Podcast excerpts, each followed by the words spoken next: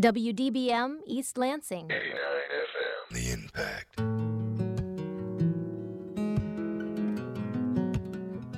You're listening to Impact Exposure. Exposure gives a voice to our community and provides a forum for discussing the relevant issues of today. Broadcasting from the campus of Michigan State University, this is Impact Exposure.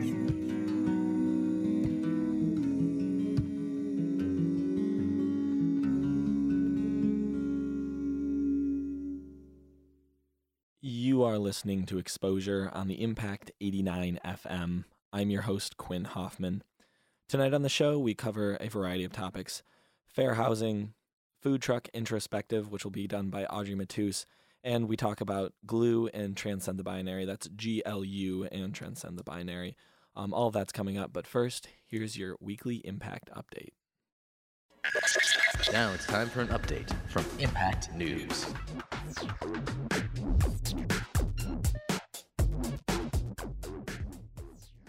Exposure will return in just a moment, but first, your weekly news update. This Saturday, Rand Paul will stop in Flint as part of his presidential campaign tour. The Kentucky senator will bring his Take Our Country Back mantra to the Flint Farmers Market this weekend. He is the first major 2016 presidential candidate to visit the city this year. Rand vocally denounces Washington, which often sets him off course with his fellow Republicans. A banner over the stage at his presidential campaign announcement read, Defeat the Washington Machine, Unleash the American Dream. When Rand stopped by Grand Rapids in May, the Republican senator promised to put an end to what he calls NSA's spy programs and suggested a fair and flat tax to cut taxes by $2 trillion over the next decade. Now, Marissa Saldivia with the latest on North and South Korea relations. This past weekend, three North Korean sailors have defected to South Korea after their ship was stranded in nearby waters. A North Korean ship was found sinking near an island off of the southeast coast of North Korea. There were five sailors on board, three of which have fled to South Korea. More than 28,000 North Koreans have fled to the south after a horrible famine hit their country since the late 1990s. Some of them have escaped through China, while some have defected by passing through the heavily guarded land or maritime borders between the north and the south. For Impact News, I'm Marissa Saldivia. Next, we go to Impact reporter Michaela Harris with your entertainment news. Yesterday, court papers from comedian Bill Cosby's sexual assault trials dating back to 2005 were made public. In a sworn deposition, Cosby admitted to obtaining prescription quaaludes in the 70s to give to women he wanted to have sex with. The papers from the trial were made public after the Associated Press went to court to compel their evidence. The comedian, best known for playing Dr. Cliff Huxtable on The Cosby Show, is currently facing a number of other sexual allegations that date back to the 1960s. Cosby has also admitted to offering women money in the form of educational trust. At this time, Cosby has not admitted to actually drugging any of his accusers and has never been criminally charged. With your entertainment news, I'm Michaela Harris. Finally, reporter Jack Montgomery with the rise of mosquitoes in the Lansing area. The mosquito population has been running wild in the greater Lansing area this summer. The Ingham County Health Department has been urging residents to taking extra safety precautions to avoid bites. This includes applying repellent at peak times, such as dusk and dawn, and draining any standing water to decrease breeding sites. According to Lansing State Journal, Howard Russell, an entomologist for Michigan State, suggests people should wear loose fitting clothing and long sleeve shirts.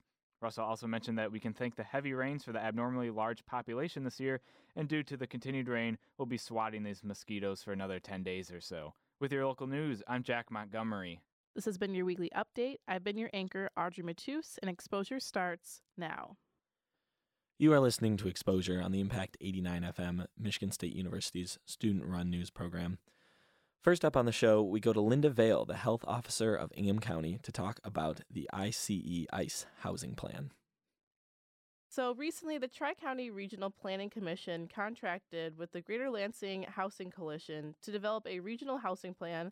This plan is called the ICE Housing Plan. It includes three counties that were surveyed in this plan, which were Ingham County, Clinton, and Eaton County. Um, and to discuss the fair and affordable housing plan, we have Linda Vail, the health officer for Ingham County. So thank you for joining me today, Linda. Oh, you're welcome. Will you just explain a bit more about what the ICE housing plan is? Well, the ICE housing plan is basically utilization of a tool called a health impact analysis that was part of a of a you know a larger project um, in order to identify you know housing issues really that have impact on health. And really kind of the utilization of that tool is kind of a standard way of going through and and talking about what what our housing conditions are in the area and and what kinds of things we can do to improve them and how we can um, use policy at times to kind of start to change the way things are done. Great.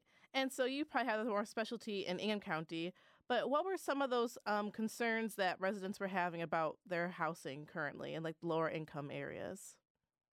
Well, um, you know, usually in in low and moderate income areas, there's a lot of different issues. We can um, we, we know from the Robert Wood Johnson Foundation and the county health rankings that our county has um, ranks amongst the worst in severe housing problems, and that's based on overcrowding, high housing costs, and lack of plumbing or kitchen facilities. Those are the markers that they use.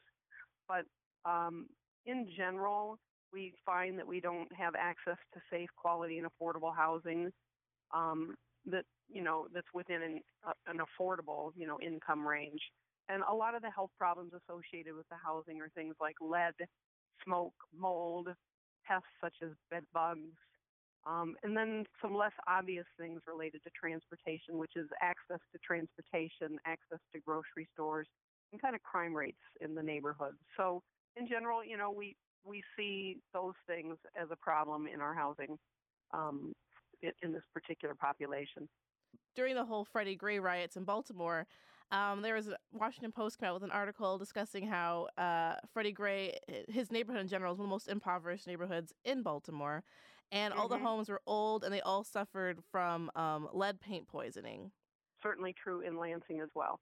Right. And is it true that some of the side effects of lead paint poisoning are ADHD, uh, correlates often with higher dropout rates in high school and things like that? I wouldn't call them side effects. Those are consequences. Yeah, lead poisoning. Yeah. It, it has a lot of impacts, you know, mental impacts, slowing down, you know, brain kinds of things, and yeah, ADHD, um, slow slow development.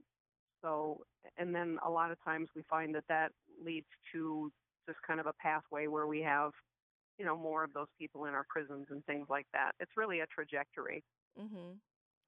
And so, with this housing plan, there's also the HIA, which mm-hmm. that's kind of a list of suggestions to policymakers on how to like the benefits and the possible consequences of the housing plan. Could you maybe explain a bit more what the HIA is? Well, the HIA is actually an impact assessment. So okay. it's a health impact assessment. And what it does is it looks at some real specific indicators that you, you know, kind of measure within housing. So you, you do a health impact assessment. You know, there are certain things that you check, you answer or whatever, and and that gives you kind of a picture of what's going on in the area. So it tells you what the health impact is. And then that helps then to say, um, how can we develop policy? That's it's it's a good scientific tool for policymakers to look at and say, you know, here's data, here's something that actually demonstrates issues and problems. Now, what do we do to fix those problems? Mm-hmm.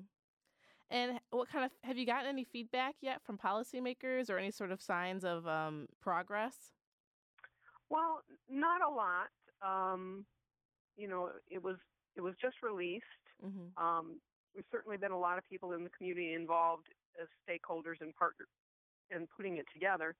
Um, and you know, we're just kind of at the edge of trying to figure out how to take things like health and health impact assessments, health and all policies approaches, and really start to push policymakers to say we really need to do these things, we need to take these things into consideration when we create policy. So, in general, you think about health policy, and clearly, health policy has health impacts. But you don't think about zoning policy, housing policy, transportation policy, um, any number of policy kind of issues that ultimately can have impacts on health unless you start to look at it kind of more proactively and say, well, if we do this this way, um, what are the unintended consequences that will negatively impact people's health, whether it be barriers to transportation, barriers to affordable housing, um, uh, you know, any number of things like that. Right. And is this kind of concept of going out into the county, trying to scoping out, trying to find out what's the main issues that people are having? Is this kind of a new concept for Ingham County? Because it seems that this is kind of like some early beginnings of work trying to transition into like more affordable, more accessible housing and things. Well, health and all policies is kind of a new concept in general, relatively speaking. The European Union, uh, you know, started this back in the, I think, mid 2000s. That was the first health and all policies work. State of California back, um, I think it was about a year and a half ago, issued a, a local guide or guide to local and state governments on how to do health and all policies. And, and there are just a couple of, you know, there's a, a city in California, there's counties here and there that have really started to make progress on implementing health and all policies and so the way they do business within, for instance, their governments. But you can do it any place that you have a governing entity or decision making body that can potentially look at health um, consequences of their policy making. So in Ingham County, you know, we've got a lot of things going on related to it. You know, this health impact assessment and this, this um, health and all project that was done kind of leads into a larger momentum where we're trying to say that really health is more than just health. Um, is what we call the social determinants of health are education, housing, um, uh, income, um, transportation, things like that. And unless we start to um, kind of uncover what's going on there and really start to plan and make policies around kind of those sectors, we're, we don't have our kind of our full blown ability to impact health if we're just approaching health from a straight health perspective. So, you know, it's really been a long a long time that the Ingham County and the Ingham County Health Department has been working on what we call um, health equity and social justice and focusing on these social determinants of health. And this is a really a way to just kind of put it into practice and and start to make some changes around that approach.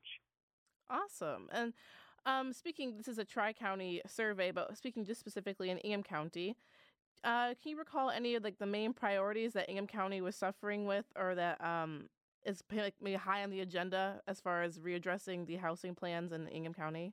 We have some things like uh, like 38% of uh, homes in East Lansing are owner occupied, but the city of Lansing has the lowest percentage of owner occupied homes. Um, renting um, it, itself is not a concern. There's a lot of rentals available, but when we look at the quality and affordability in rental homes, then that's a problem. Um, students are certainly affected by that. What Yeah. I remember from from a lot of that. I read on uh, one of the in the document I read it said that Lansing has to maintain a balance of affordable and old properties. Right now, it's really like a big gap in between those, as a way Mhm. to prevent the lead poisoning and asthma. And then another thing is a problem with students with the affordable like renting, like you were saying. Um, a lot of students are sacrificing putting more money towards the housing instead of towards like health medical care. And so, um, how can people get involved, um, be that politically or just learning more or getting a chance to read some of these documents that we've been referencing about the ICE plan? I think that, you know, first of all, learning more and learning, you know, what is it that health and all policies and health impact assessments really mean, and then learning, you know, how you can kind of implement that into a number of different systems. And then we have the potential to advocate with our policymakers um, with kind of a health message related to decisions that they're making that might not obviously be health related decisions. Okay, and is there any way that people can, if they have any questions, they can contact you or go to a website to find more answers? I would just suggest they contact our office. Okay, perfect. Okay, great. Well, you've been listening. If you're just tuning in, you've been listening to the health officer for Ingham County, Linda Vail, talking about the plan called the ICE Housing Plan here in Ingham County to increase affordable housing in the area. Thank you for sitting with me today. You are listening to Exposure on the Impact 89 FM. I'm your host, Quinn Hoffman. Next, we go to Audrey Matus with another piece that she did. About two weeks ago, she interviewed the Purple Carrot, a uh, food truck, and this sparked an introspective piece that she did brings to us today about food trucks and the greater Lansing area.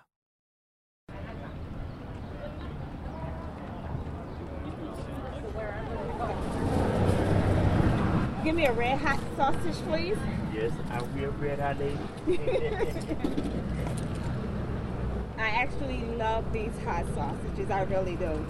I was like, oh, I hope he's outside today because it was, the weather was kind of cold. Right. And I was like, I hope he's outside. I looked out the window and you were out here, so I had to run because I'm going back in the building. All right, thank you. No, no, see, Dr. King, I always do like that. You know I that, know right? it. You always I, think I I'm get giving so something away. I, I get so excited. I know. My name is Clint Tarver, and uh, I've been selling hot dogs for 20 years, but I've been selling on this corner for seven years. And also, I sell uh, crowd, kraut dogs with sauerkraut, um, red hots, which is really good. They're jumbo red hots. They're so big and so hot if you like hot stuff.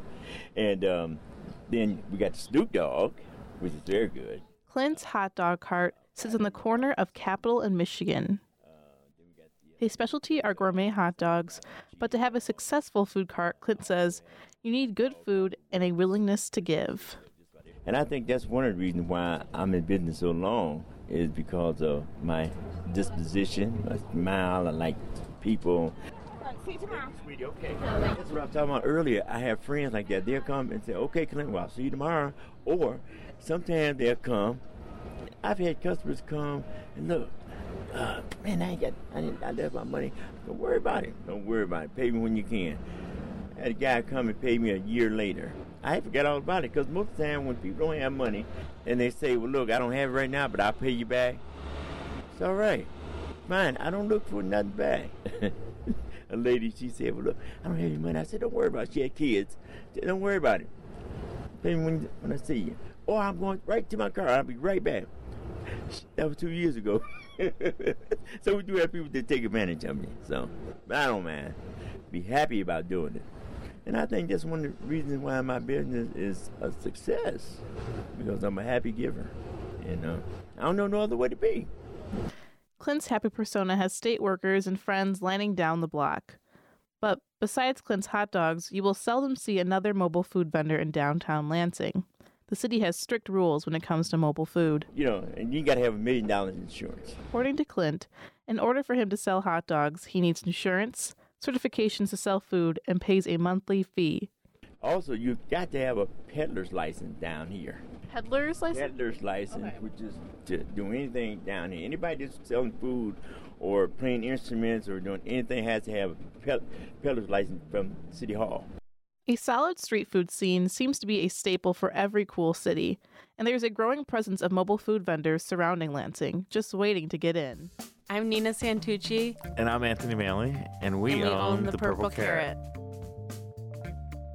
I got a, a phone call from Pennsylvania Culinary Arts um, in Pittsburgh and just kind of figured that it was the next step for me. So I went there in 2000 after I graduated high school. I met Tony when I was in college. Um, I was a server in a restaurant where he was one of the chefs, and that was the first restaurant where I was really exposed to kind of fine dining food. So the two of us certainly bonded over a love of food, and as me as a, a big food consumer, it was pretty nice to have a chef as a boyfriend looking to impress me. So Um, all in. Uh, I was spent six years in Philadelphia, two years in Austin, uh, two years in D.C., and then another two years in Philadelphia. Um, we basically, from there, kind of spent the next 10 years of our lives together, moving around the country. Um, we opened a restaurant in Philadelphia, and the guy was a real good friend, and he still is. but we had realized that, that we were ready to, kind of take on our own um, restaurant. That was always something that we wanted to do was open our own.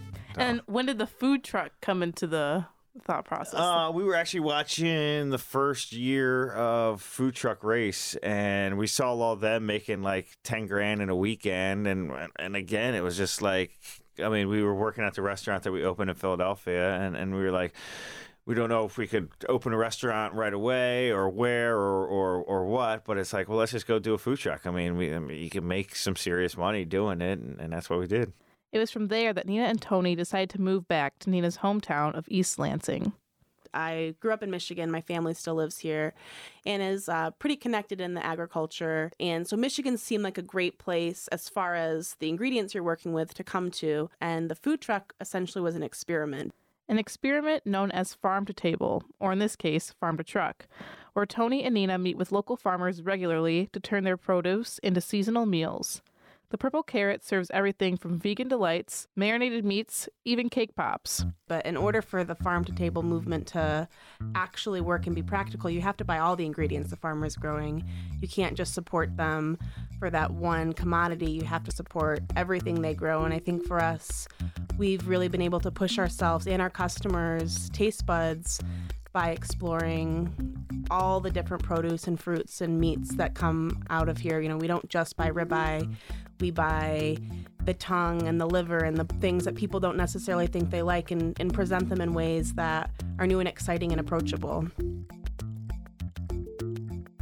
50% of the people driving on a road aren't going to stop. That's Alec Alcaraz. He's a chef on the Purple Carrot. But the other 50, most of them will stop in and ask a million questions, get to know the whole team, get to know what is what's going on with the truck, what the truck is, what the menu is. I spoke with Alec when the Purple Carrot made one of their regular stops at the Meridian Farmers Market in Okemos. Um, there's a there's a lot of either eager people in the community, and um, I feel like um, time will only increase that amount of people that stop. Food trucks are becoming the next big thing. It's the, the first everyone, you know, when they retire, oh, I want to open a restaurant, I want to open a diner. Well, now with this idea of food trucks being easier than a restaurant, people, everyone wants their, you know, their kind of like cut at at seeing if they can have the next successful food truck and I think it's great. The Purple Carrot has great food, a great reputation, and a firm customer base.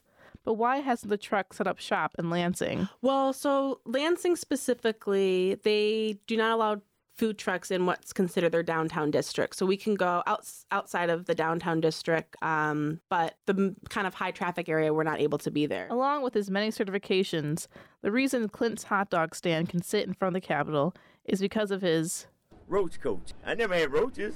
It just inside, just inside right me, but that's what people call food wagons, roach coach. A food wagon or a roach coach is an unmotorized wagon and is way too small for the Purple Carrot's needs. One of the reasons Lansing prohibits motorized food trucks is the unwanted competition from the surrounding restaurants. And I wish that we could be down there more because I, I think that food trucks create a vibrancy to cities. And the problem is that a lot of people have with them is that they, they feel that they're almost a threat where they don't want that competition coming into town. And for me, I, I, own a brick and mortar and I own a food truck. And if someone said, I want to park our food truck in front of your restaurant, do you care? I would not care. That to me, that brings business. To me, I think it's two completely different experiences. And I think it would be great for these towns to encourage you know, more people coming down. They're bringing a little bit more life to the city and making it a more walkable, fun place to be. Um, but they're not there yet. So it would be great if uh, in the life of the Purple Carrot it gets to see a more strong presence down there, but we'll see what happens. Making the streets of Lansing more walkable is something I hear a lot, be it from an art gallery, a devoted Lansing resident, or just a college student. People want Lansing to be more like, well, a city, and mobile food could be a way to pull people in. For Impact News, I'm Audrey Matus. You are listening to Exposure on the Impact 89 FM. I'm your host, Quinn Hoffman. If you'd like to join the conversation on Twitter, you can tweet our station at WDBM. For the second half of the show tonight, we will be covering two organizations that are Michigan based and have partnered up to build a trans affirmative community. That's GLUE, G L U GLUE, and Transcend the Binary. GLUE, which stands for the Greater Lansing Umbrella, is a group striving to build a community and resources for gender and sexual diversity in Lansing. And so tonight we have representative from GLUE, Zoe Steinfield, to talk about the many groups, many activities that GLUE is doing in the, in the community. Also, to her right, we have Darnell Jones and Braden Mishowick, part of Transcend the Binary, who have joined with Glue. Transcend the Binary is a nonprofit organization from Ferndale with a goal to connect people with trans affirmative resources. So, first, thank you all for coming today and joining me. So, first, to start with you, Zoe. Could you explain to listeners what is Glue and how it got started? Yeah, absolutely. Um, so, Glue got started by myself and others um, in the Lansing area um, who were concerned that there was not enough of a community presence in Lansing for LGBTQ people, um, especially people within that within that population who are further marginalized. You know, people who are transgender, people who are um, people of color, people you know who are poor. So there's there's not a lot of options. And this is I was um, I had recently graduated from MSU where there's like 13 or so student groups and a resource center. And leaving the bubble of the university, I realized how um, how little of a sense of community there is in the city. And I, I, you know, others shared this feeling of we want to get together, we want to build something, maybe someday have a community center. But first off, we wanted to create this sort of group that would feel central to people, that where there would be um, activities that were open to everyone, that wouldn't just be for certain identities or you know people with certain levels of income. Like everybody would be able to go. Yeah, so we've been doing that. We also wanted to start working on social services. So, for example, a lot of a lot of trans people can't afford um, to get the see a doctor or a, see see a therapist and get the diagnosis they need, or or be able to see a doctor to get the prescription they need to get on hormones. All these things. So that um, that is a really big deal for people. And while I was looking for a model for helping people get on hormones, simultaneously, Darnell was over in the Detroit area looking to expand his model to do the exact same thing. So somebody connected us, and um, that's how we sort of partnered. Awesome. And so, Darnell, would you like to speak on how um, Transcend the Binary kind of complements the goals of Glue? Oh, yes, definitely. First off, thank you for letting me uh, be here today. And um, I'm really excited about the fact that, just like Zoe said, she came about with an answer to a question that I had been looking at at that time. Um, Transcend the Binary actually grew out of a request. Um, the organization that I'm with, Gender Identity Network Alliance outside of Ferndale, they said, being a health professional, how about if you just make yourself available to answer questions for the trans community? And little by little, it turned into answering questions, solving problems, and that way we were able to go ahead and recognize what were the major obstacles that were in the way from someone coming on board, making it through to, I'm not even going to call it a successful transition, but a transition that is more of a celebration of what's supposed to happen. Um, and timing wise, couldn't have been better because it took about two years for it to turn into something with some structure. And at that same time, I said, okay, so it's time to go ahead and see if this can be done somewhere else. That was one of my goals. And it was. It was interesting because at that same time, I got an email saying, Are you interested in going ahead and expanding? What was really interesting was the first area that I looked at thinking about expanding was the Lansing area, and that's where the email came from. so that actually turned out to be like a perfect combination. And um, we're growing now in the Lansing area. Um, it's helping us because as we build, we're recognizing again what does the community need. If I can go ahead and put it into any perspective, it's based off of listening to what the community has wanted, and we build our structure in order to go ahead and solve those problems. There's a lot of needs assessment in there. And uh, it's been really awesome to, to move into Lansing too, because a lot of what we've been working on is taking our model and like finding a way to formalize it so we can replicate it, so we can continue to expand it successfully into other areas. And our model is pretty comprehensive. You know, we've talked so far about like the actual hormonal aspect, the medical health perspective, but a lot of what we do is, is much broader than that too. Exactly. Um, just to go ahead and bounce off of that, I found out that one of the areas that makes a big difference is empowerment. And the beginning, the education was really all I had to give. Being a pharmacist, I was like, okay, so exactly what can I do? Well, I found out that that was actually like a little bit of a gift because as the people that came through got educated, I saw the change in their empowerment. And it turned into what we do now, which is basically build a path together.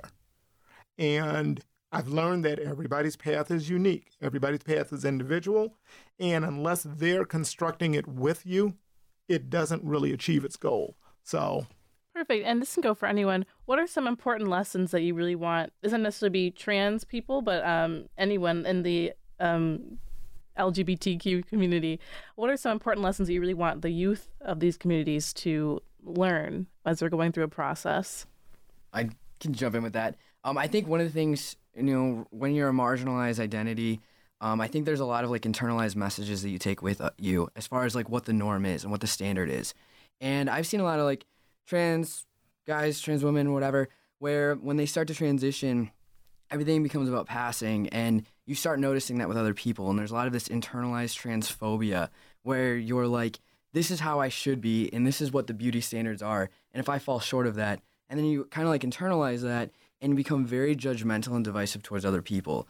And I think it takes a lot to really kind of like distance yourself from that way of thinking and realizing that like there's not one way to be and it's more important just to show love and compassion and acceptance and that's what strengthens the community and that's what kind of brings you to more self completion with yourself too. So I would just say the the biggest thing is there's a lot of internalized, you know, whether it's homophobia or transphobia or whatever it is, you know, internalizing mainstream norms and you know being very judgmental of others. So I think that furthering yourself from that is is really advantageous for yourself and the community. Yeah, I think that's actually one of the one of the goals of Glue is sort of um, creating a space for us to exist outside of those mainstream norms.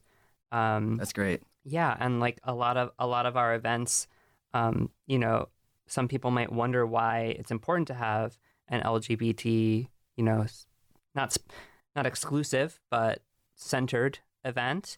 Um, and it's really because until you have it, you don't realize what you were missing by being out in a sort of heteronormative universe. Um, so, for example, the um, our most recent and, and most successful in terms of turnout event was um, a comedy show where um, a bunch of local LGBTQ identified comedians came together um, to um, tell jokes, and it was open to the public, and there was huge turnout. and I the reason that I had the idea for the event, uh, well, I found out that one of my uh, trans guy friends was a comedian, and I was like, oh man, that would be great to have this happen, um, because so often um, in the world of like comedy, LGBTQ people end up being the the butt of the joke. You kind of get used to it after a while, and like, you know, you're like, okay, when's the transphobic joke coming? Um, and it was i just wanted to create a space where we could you know relax like we're supposed to when we're trying to laugh and not have to worry about like more abuse mm-hmm. so um i that's that's what i was thinking of when i created you know when i when i organized the event um, was that this would be a great thing for the audience to you know just be able to relax and enjoy laughing together. Right. and it was but one thing that i didn't even think about was for the comedians. Um, it was a, actually a really empowering event for some of them. They told me that it was it it felt really you know a relief to be able to tell jokes about their lives that the audience was going to get like that they were going to understand and and be able to laugh along with. Um, so it was really in a lot of ways it's a great way to like see our stories reflected in each other and draw power from that. Right as i did go to that I was at the avenue what two saturdays ago? It was the day after the equal marriage uh, legislation passed and it was a great time. I think everyone was just happy to be there to celebrate the legislation but also just like, like you yeah. said that space. And i know um darnell you were also there. Do you yes. have anything you'd like to add about your experience? Um yes um it was I went there and I was really happy that I got the invitation to go there. Um, I had a chance to bring me and my daughter. And what started off as being there as a show of support actually ended up being this wonderful evening. Um, I know that there were times there where I was the loudest one laughing. I know this emphatically. But to um, kind of couple on what Zoe said, it was really neat to go ahead and hear the comedians be able to talk basically in their world about their world. And I could actually see that release happening. Um, I was not aware that it was that unique because, in all honesty, I was thinking to myself, it would make sense to go ahead and always have these forums where it's safe to go ahead and express yourself that way. Um, how does that fit in with what we do? Well, one of the major things that Transcend thinks about all the time is everything leads to a healthy transition, and holistic health is every single part of it. That fit in perfectly. Exactly what happened there that laughter and that release. Mm-hmm. And speaking of health, and I know education's a big deal, Sure. Transcend the Binary. I know um, Braden was talking with me earlier about. Um, I asked you guys if you had ever thought about implementing some of the education you guys do with, with Transcend the Binary into schools around the Ferndale area or just in Michigan in general. How is that going, or what is that Yeah, conversation? That's one of our really exciting initiatives for this year. Um, we've got a, a core team right now working on what we're calling youth development programming. Um, so what we're doing is we are making connections with local um, gay straight alliances, so GSA organizations at high schools, um, just to reach out. You know, so and what we want to do is is go make connections with them, come speak, and you know make ourselves available. So if there's anyone who's questioning their gender identity or you know maybe their parents aren't accepting and they're having some struggles. I mean that's what our and our clients our membership can really relate to. So we want to definitely make ourselves available from that perspective. Um, as things become like less controversial we we see ourselves you know trying to more speak as far as like general general assemblies and doing kind of like trans 101 and what does it mean to be an ally and you know just just things to really kind of educate the broader community um, not just make ourselves available to those within our community. So we definitely have both of those i guess on our peripheral. Um, the other thing that we're working on too which is really really awesome is one of the local universities reached out to us and um, we're, we're actually taking one of our internal models and making that external. And what I mean by that is we already offer like training to our doctors, pharmacists, even like mental health therapists, so they be, can become culturally competent, learn all the trans health related items. And we're actually taking that and we're going to be educating an actual university assembly. So that's uh, really exciting initiatives that we have for this year. yeah, and has there been any kind of contact with MSU, any either with Glue or Transcend the Binary? Well, I'm def- I'm an alumni, so that's definitely on my radar. Um, so we just we we're working right now on generating um, basically uh, our training program, and uh, we're working on getting that. Our pilot program is going to be this fall, um, and then we're from there we want to take it to other universities, and, and MSU is definitely dear to my heart. I went to James Madison, so Awesome. and we're definitely open to any kind of um, invitations that would be there because one of the reasons why the one university reached out to us was because they saw that we could go ahead and answer questions in this very specific field.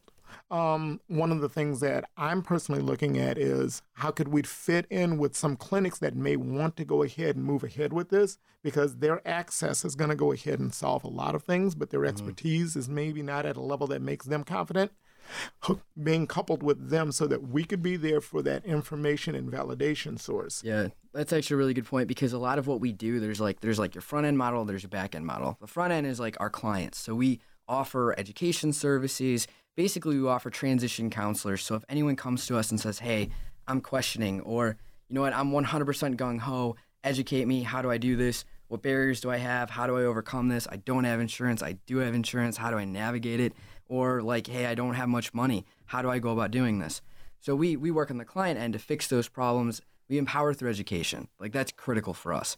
Um, on the back end, though, we've built out a network of doctors, and we've taken on doctors where their knowledge base before working with us has been very minute, and we've gotten them up to speed in very short periods of time. So I would say we're we're a liaison just as much for our clients as much as we are for the doctors that we're working with too. So that's really awesome because one of the things that we're working on too is we are building out. Um, so we have different levels of oversight that we can offer for um, you know medical providers and that sort of thing. Um, so we we offer like if they have any questions, they want to reach out to us. We can give them all of the current inventory of the field, all of the medical information that that is you know standard practice at this point in time, and we can equip them with that. But what Darnell was actually talking about too is we've got a really exciting opportunity where um, one of our, our local clinics um, had reached out, and uh, you know they're they're subsidized by the government, and what they offer is a pain point for our clients who you know are financially struggling, and they're subsidized to offer um, their services to to really anyone who walks through the door. Um, but the the issue there is while that's one pain point that's being solved, they they didn't have any knowledge of trans affirmative health. So they had the desire, they had the want to be culturally competent, they had to, the want to be educated and be able to provide their due diligence of excellent care to their patients. However, they were lacking the knowledge piece.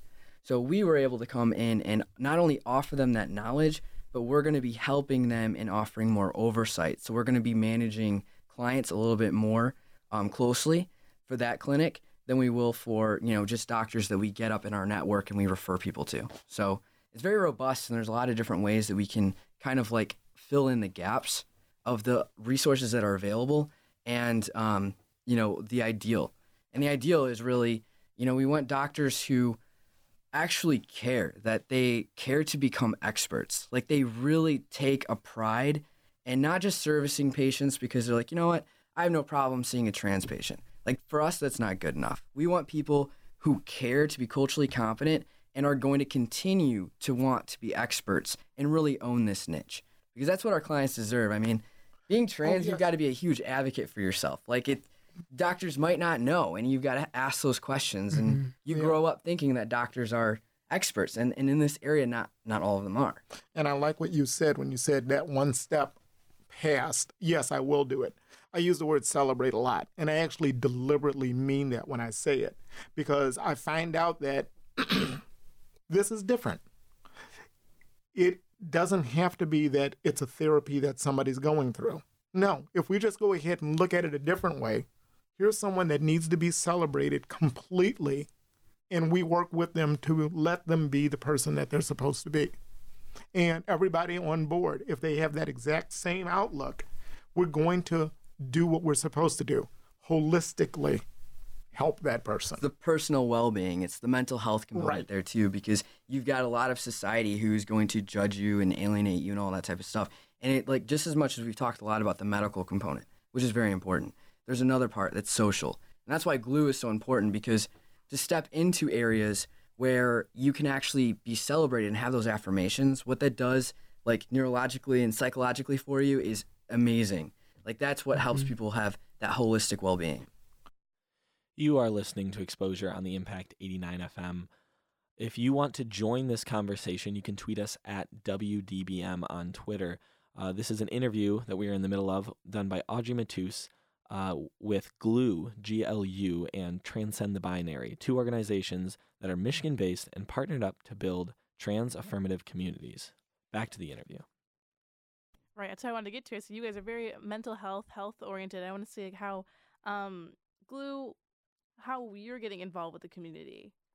Or, yeah. yeah, I mean, I guess um, it, it, it's very true. Like it it is amazing what it can do for someone's psychological well being to to feel a part of a community, to feel um, not just uh, not not excluded or, or even just tolerated, but to feel celebrated, to feel wanted um, and understood. Um, so really, you know, glue is here to, you know, counter the isolation that so many of us feel um, in areas that where you know a sense of community hasn't been developed as much. Um, so yeah, that's. Do you have any like upcoming events that you guys are working on, or some events that you normally do? Um, we, I mean, we've only been around since last year, so we don't have any regular events yet. Uh, we do have a bunch of ideas that we've talked about. Um, one of my um, co organizers has been uh, thinking about putting together a self defense class for LGBTQ people. Um, since that can often be, you know, that's a much needed skill, but also um, a lot of the time that kind of environment is um, doesn't feel safe for um, queer and trans people. So that's one thing that we've talked about doing in the near future.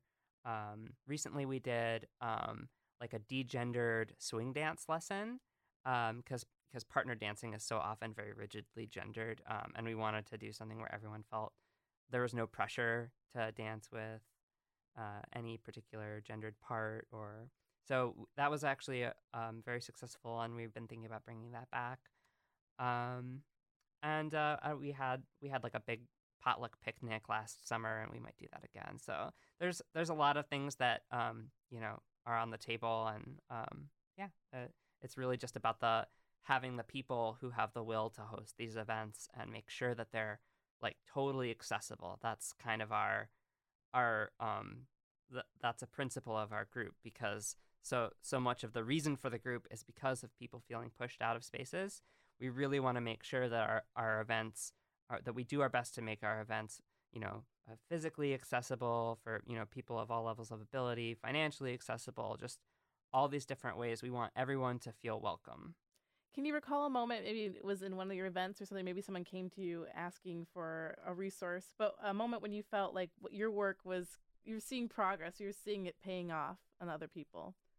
Oh, that's a good question. Um, yeah, I mean, I just at the comedy show um, a couple weeks ago. I mean, I can't tell you how many times I was, you know, referring people to go talk to Dar- Darnell because he was there. Fortunately, um, that was that was great. I mean, it really shows how much of a need there is and that what we're doing matters.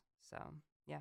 I'll pass that question to you guys too. Do you have a moment when you felt like what you're doing was really starting to pay off? Oh yes.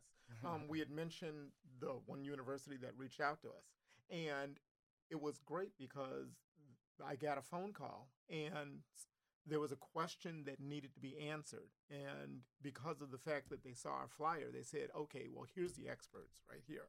Let's reach out to them. That was a big moment for me because it showed that what we were doing was going to go ahead and reach what it was supposed to reach. So that felt Yeah. good. That's awesome because what Darnell just mentioned, I mean, that's really like uh, a litmus test, a, mi- a mile marker of our credibility within the medical community, professionals, and local organizations reaching out to us. Um, but, one- but one thing that Darnell didn't mention, um, uh, it's pretty amazing because he, like he said earlier in the interview, is he just set up shop. He was, you know, just available. Word of mouth grew. You know, I, I've been working with Darnell. Um, he's been doing this total what three, three and a half Three years. half years right now, yes. So Darnell and I started working in December of this year. And at that point, it was just the Darnell show. Like he set up shop, and it was word of mouth. That's literally all the promotion. And he had at that time, well, how many clients would you say? At that clients. time, I had um, between 40 and 50. 40 that and time. 50 clients and that's just word of mouth Mhm. now i come from like a campaign marketing background so um, like that's that's incredible and when i stepped aboard it was to formalize a lot of our processes so we now have how Oh, many We're well over 70. over Yes. 70 clients so that is is pretty awesome because up until this point i mean our our actual promotion has been on the lighter side because we're working on you know more of the administrative more of like building out our internal processes to provide our services better um, and we've got a social media campaign working on that we got some interns with us right now so that's really awesome um, so that that's a really awesome mile marker too um, but i would just say that like there's a lot of people that one of darnell's clients that i've talked to too um, he, he just mentioned like he dysphoria was really bad for him. Like he he couldn't even imagine continuing to exist. And I mean that's how severe it can get. And like Uh, to have him come in and have him to see him, you know, 12, 16 months later on his transition and, and healthy and happy and you know curbing substance abuse and just having a very healthy lifestyle. I mean that, to me that was like really amazing. But th- that's not just the HRT, the hormone replacement mm. therapy. I mean, what Zoe was talking about earlier, I mean, that is like it's legit. Like dysphoria gets really bad. I mean, you have families who reject you and you internalize those messages and you take that to heart. It affects your confidence. It snowballs into every domain of your life. And like for me, I think that what really helped me is when I moved to Ferndale, which is an amazing area. Um, I started connecting not only with Darnell so I could get my own transition going, which helped a lot, but equally as important, as much as like the medical sounds important, it's maybe more complicated to pull off. The social is just as important in my mind. And one of the organizations that um, we, we partner with too in the Ferndale area, it's called FTM Detroit. And they're all about social events and just creating a brotherhood. And even though they're just doing social events, and that seems like, oh, well, maybe that's not doing as good. Like, I got one of the guys there, he's always like, oh, what you guys are doing with Transcend is just so much more important. And I'm like, no, that is absolutely not true because if you don't have that belonging, if you don't have people around you validating your your gender identity, you know, it takes a while before you start to kind of like It takes a while before like people, normal society recognizes you at that. And it just helps like take this thing that you've always wanted and cement it and make it real. So what Zoe's doing is amazing for the Lansing area. I, I couldn't agree more. um, I think about the other organization that um, I'm associated with, Gina, and the same conversations kind of come up, but I'm there telling them, no, what we do, our day of empowerment, we're doing one that's going to be focused on art. Um, we're doing just workshops that have to do with community building and cultural enrichment. To me, that's really where that next step is supposed to be anyway. I go ahead and I fill in some nuts and bolts. But to say that that actually, that to me is kind of like, okay, that's step one. In order to go ahead and make that situation where you're the person that you're supposed to be, this celebrated person, we fill you up with people stuff. Mm-hmm. And that's the important thing in my mind. Now, this next question, I feel like you guys have already answered it, but but um, what does the future hold for your guys' organizations? Okay, right now we're trying to sort of build the foundation of a sense of community, and as a long-term goal, we would like to see a community center in the Lansing area, um, because there isn't one right now. I mean, right now, um, the closest thing is the resource center, which is you know on the third story of the student services building on MSU's enormous campus. So that's not really something that, you know, it feels it like there there's a there's a sort of distancing there from the wider community. Um, and so there that would be something that I would love to see happen in um, in the future, but we're we're still tr- sort of drumming up support and letting people know we're here and um, trying to to grow bit by bit. Yeah. So I mean, we, we talked a little bit a little bit of the programs. So we've got like training um, and actually education series that we want that we are working currently on doing. Um, we're also working on completing some research with another local university, which that's been really awesome. And and as much as like we are, I guess there, there's two ways to answer this question. First of all, we want to move towards sustainability. Every conversation that Darnell and I have is towards making this thing so it can continue to function and continue to be their established cornerstone for the community and continue to, to live on.